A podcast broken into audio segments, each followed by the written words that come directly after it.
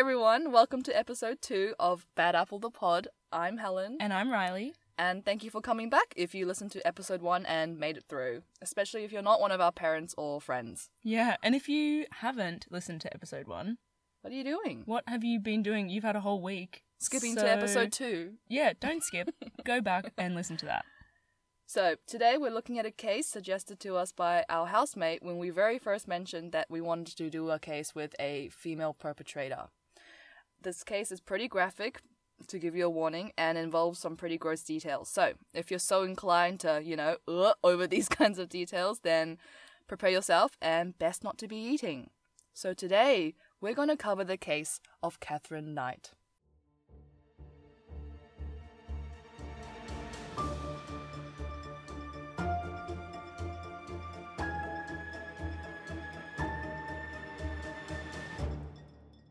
To give you a taste of how horrific this crime was, Knight was the first ever woman to be sentenced to life without parole in Australia, so she really went hard. Yeah, I actually did the research for this one, which Riz normally does, and every 10 minutes I was like, oh, oh my god. I tell Riz what what happened, Yeah, and then I would be glad that I wasn't doing it. even I've though I was telling her every part along the way anyway. I couldn't receive it firsthand. Yeah, it's pretty horrific, and I have a pretty morbid curiosity, and even this pushed it. So let's get into it. I'm gonna cut right into the scene of the crime. It's the morning of March 1st, 2000, when 44 year old John Price doesn't turn up to work in the town of Aberdeen. His boss gets worried and sends a worker to his house. Both a neighbor and the employer knocks on his front door, and that's when they see blood at the front door. They call the police who arrive at 8 a.m. The police are met with a horrific sight. They discover Price's body, skinned and decapitated, in the doorway of the lounge room. But that's not even the worst of it. Hanging on a meat hook on the beam of the lounge room door is Price's skin pelt, for lack of a better word. Perfectly skinned. I mean, I'm sorry. That is just, that is something else. And that's only just the beginning of what they would come to find in the house. Rough morning for the police of Aberdeen. Next to Price's body, they find Catherine Knight, unconscious from a pill overdose. So, Catherine Knight, who is she? She had been in a de facto relationship with John Price for a few years, but this is by far not her first relationship. Knight was one of eight children. She had six brothers and one twin sister. She claims that she was sexually abused by one, possibly two, of her brothers, and there was a suggestion that on one occasion her father may have engaged in activity suggestive of some sexual connection with her. Without ever learning how to read or write, she quit school at the age of 15 to work at a clothing factory. A year later, she landed her dream job at a slaughterhouse, cutting out internal organs from animals. Dream job? Each to their own, I guess. I guess so. Journalist Peter Lalor wrote in Bloodstain, the book that covered Catherine's story, that she loved her job so much that she hung her first ever set of butcher's knives over her bed, just in case she ever needed them. For some late night butchering. Yeah. Is that a thing coming from a small town, Riz? Do people dream of working in uh, in the slaughterhouse? Um, you know what? There actually is a slaughterhouse where I'm from. And no. Not anyone that I know is like, yeah. I think some people definitely uh, are like, yeah, I really want to be a butcher and work in a butcher shop. You know? I know people that are hmm. like that, but no one, I don't know anyone that's like, yeah, give me the live ones. Drawn specifically to the slaughter part of it. Yeah. Yeah, the knives, bit much. The knives over the bed, that's not decor. I feel like to her it might have been decor. To Catherine Knight. Was not decor, Catherine. Bad taste. In 1974, Knight married her first husband, David Kellett, and had two children. The marriage ended in 1984, and she claims to have been physically abused by her husband and had a nervous breakdown after he cheated on her. Kellett denies this and describes her as being, quote, unpredictably violent. He gave a statement of her choking him on their wedding night because of what she perceived to be the comparative inadequacy of his sexual performance. That's a quote. But I read somewhere that I think they went for like four or five rounds before she started getting mad. So inadequate? He was doing the most there. We'll leave yeah, we'll leave that up he to was her to decide. he was trying. Yeah.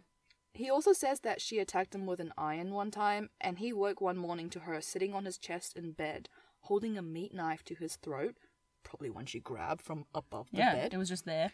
saying, quote, You see how easy it is? And asking, quote, Is it true that truck drivers have different women in every town? He denied any such infidelity. She also burnt his clothing. Although there was no cross examination of his statements, and there's also no evidence mounted on behalf of Knight to contradict them. In 1987, she meets David Saunders, her next de facto husband. They have one child born the next year. She claims that he also treated her very violently and had kicked her in the stomach when she thought she was pregnant. After this, she immediately went into the backyard with a knife and slit his eight week old puppy's throat while he watched. There's something about animal abuse that, like, I'm not saying that it's always a precursor to murder and that everyone who, like, abuses animals will go on to kill a human, but it there really seems to be a little bit of a theme Hmm. with people who abuse animals and kill them for fun. Mostly with murderers or such, they probably might have, could have abused animals earlier. as a child or a young adult. Mm. Mm-hmm. She also damaged his car, and it was about this time that she took an overdose of sleeping tablets and was admitted to a psychiatric hospital. Knight took out a number of apprehended violence orders against Saunders, and according to one of her daughters, he was abusive towards Knight. So she's not really, she's not having a good streak here in husbands, if these abuse cases are do stand, you know? Mm-hmm. He claims, though, that he never cheated and didn't kick her, and claims that he was the one being assaulted. He talks about an occasion where she stabbed him in the right of his stomach with a pair of scissors. This, along with killing the puppy, seems to go uncontradicted in court. In 1990, she meets John Chillingworth and has a son with him the next year. Four, fourth, fourth child? Fourth child, third husband. Yep. Again, she has nothing good to say about him, and they break up after three years. There's a little bit of a pattern starting to form here. Mm. His statements also reveal a number of spiteful and vindictive acts. They broke up in 1993.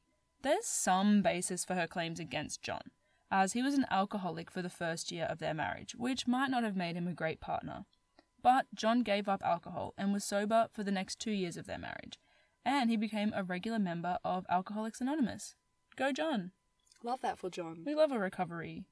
Knight's next husband is, believe it or not, also called John, and this man was John Price.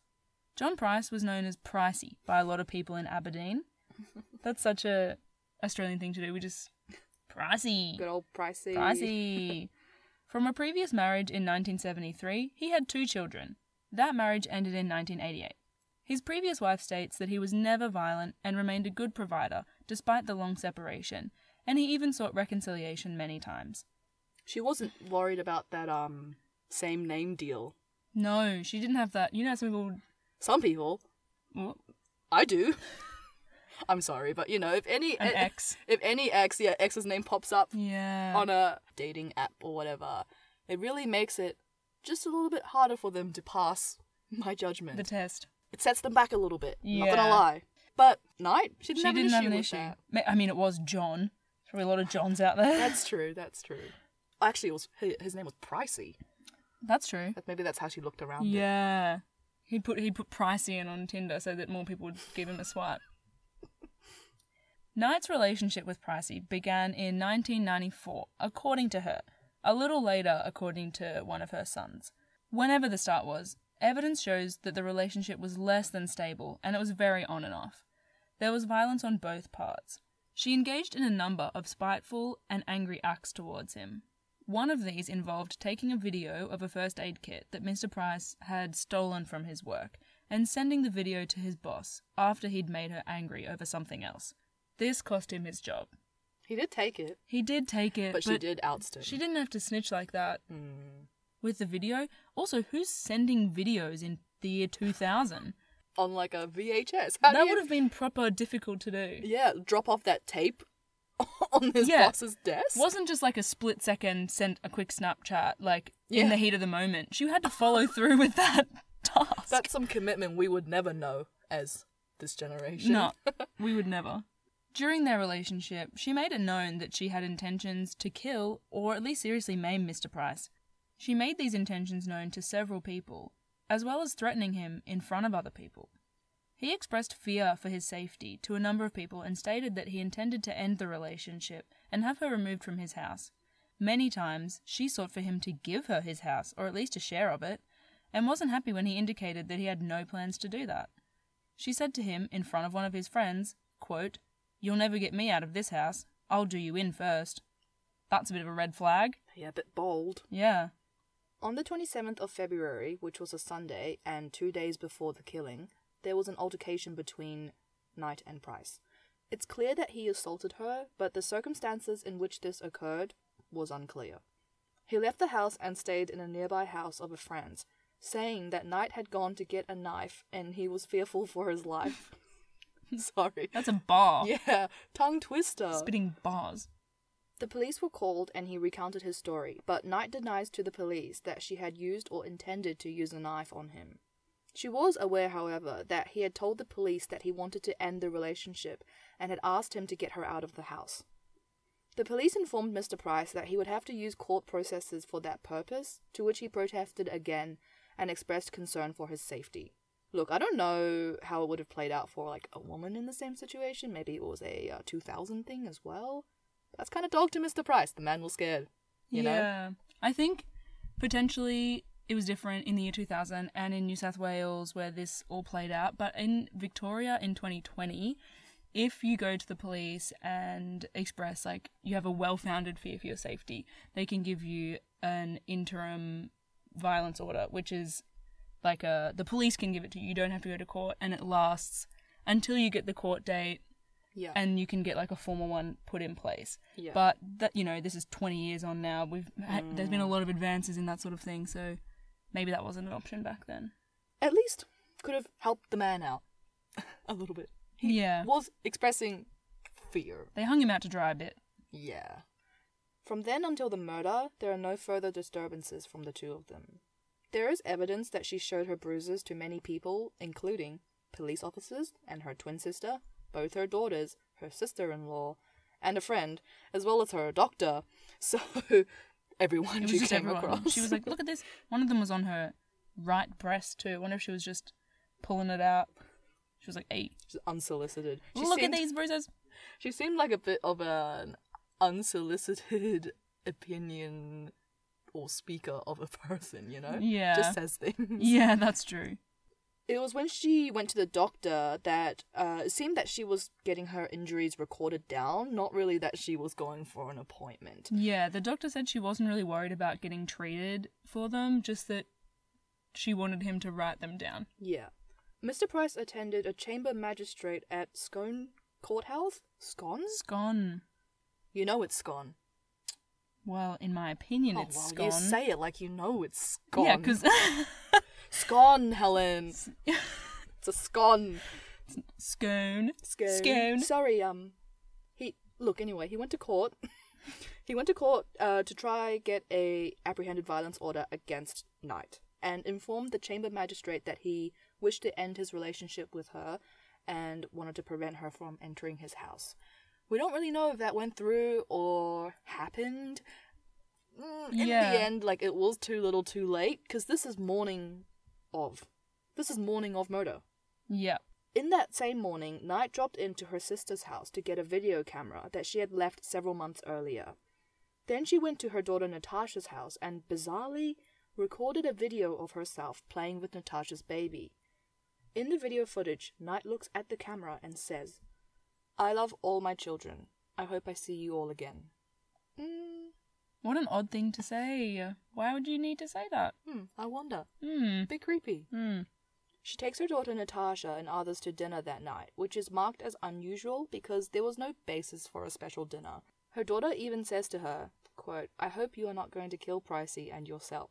Aw. So everyone knew. Was this Natasha? Come on, Natasha. She also leaves her two youngest children with Natasha that night without clean clothes or school stuff, with a very fumbly explanation. yeah, I wonder what she said. Yeah. Was she just like, oh, can you please, uh, mm, just take them to school tomorrow and, um, don't come over tonight? Thanks, bye. Natasha was like, oh, how weird. How weird. Um, well, Kids, do you want to change you know what clothes? else was weird? That dinner. Oh, oh well. Oh, do, do, do, do. Maybe, uh, I guess in the moment, Get your head in the game, Natasha. I guess in the moment, perhaps it wasn't as obvious stringing all these things along. We are really Natasha had, in fact, had a whole day before that dinner. Hindsight is 2020. Yes, and we've got all of the hindsight. Mm. Back at the crime scene, police begin to recreate what happened between the two of them that night.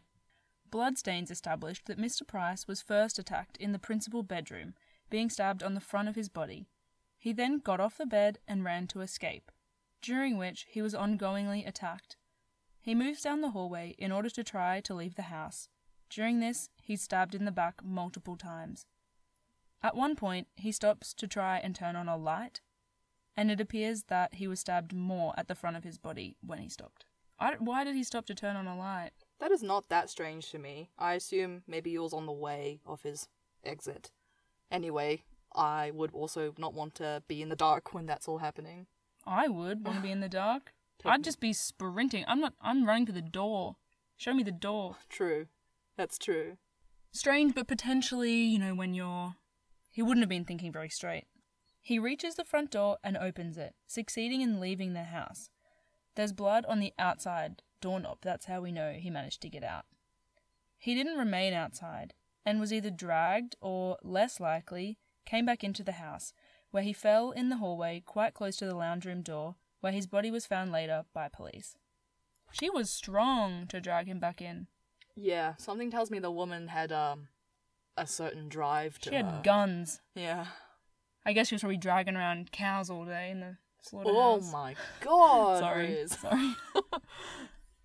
this is where he fell in the hallway, quite close to the lounge room, where his body was later found by police.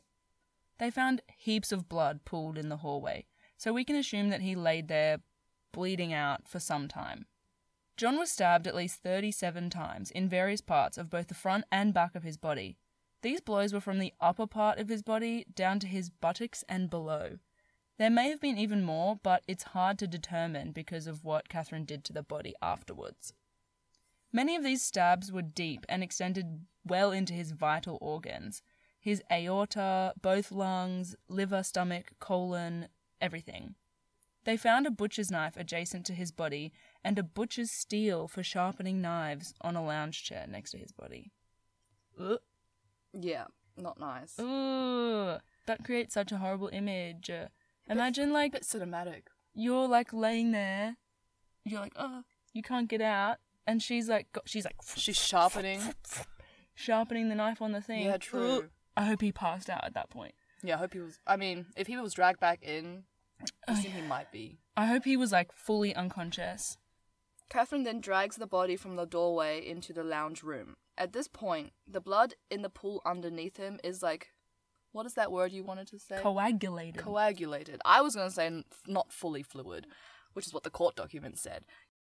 It wasn't dry, but it wasn't like wet, wet. It wasn't um. so he might have been there for a little bit. yeah, that's what we're trying to say. Okay, good.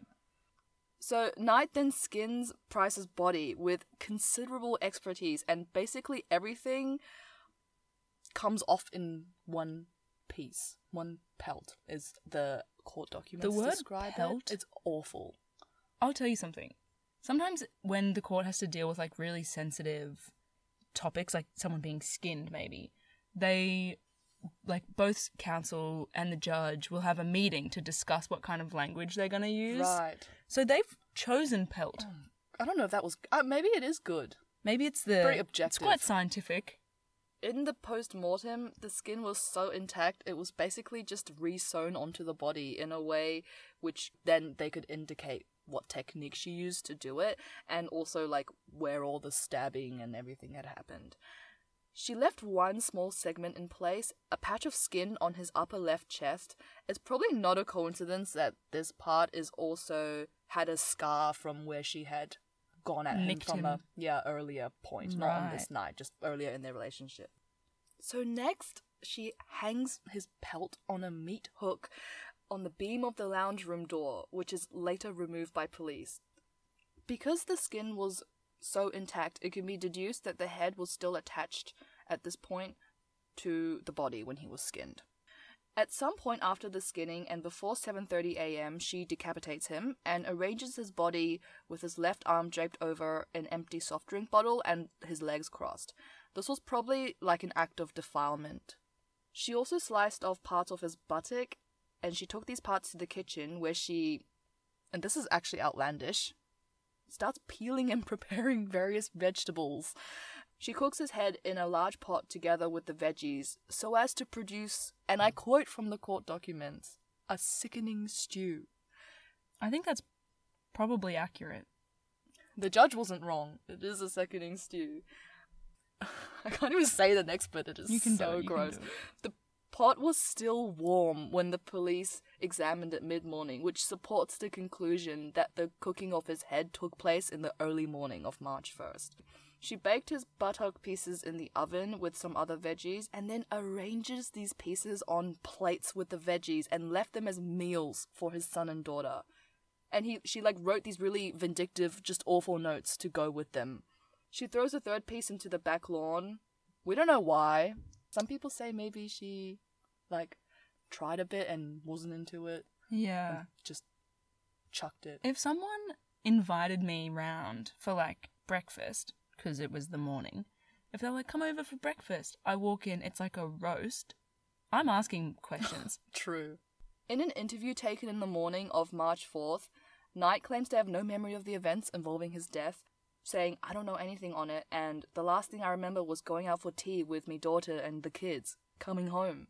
A number of police officers who were highly experienced in this kind of stuff found the need to like take time off because just the situation was so awful when they were examining the house. yeah. That's fair enough.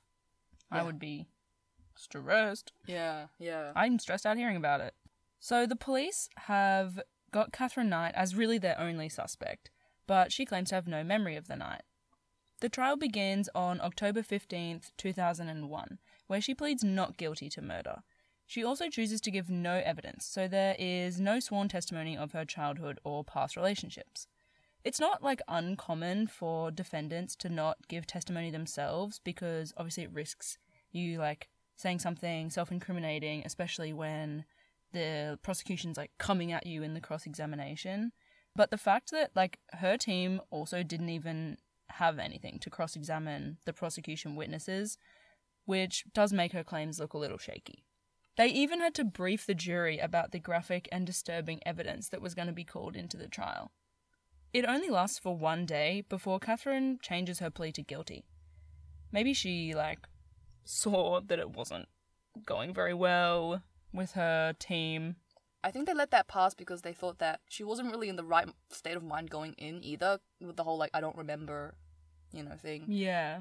So they do accept it when she changes it, which I take isn't usually what happens Yeah, I think in a hearing. changing your plea during a trial is definitely uncommon. Normally, if you've come that far, like sometimes there can be like longer than 12 months before your trial. So you've normally like made you've had time to think about whether or not you were guilty.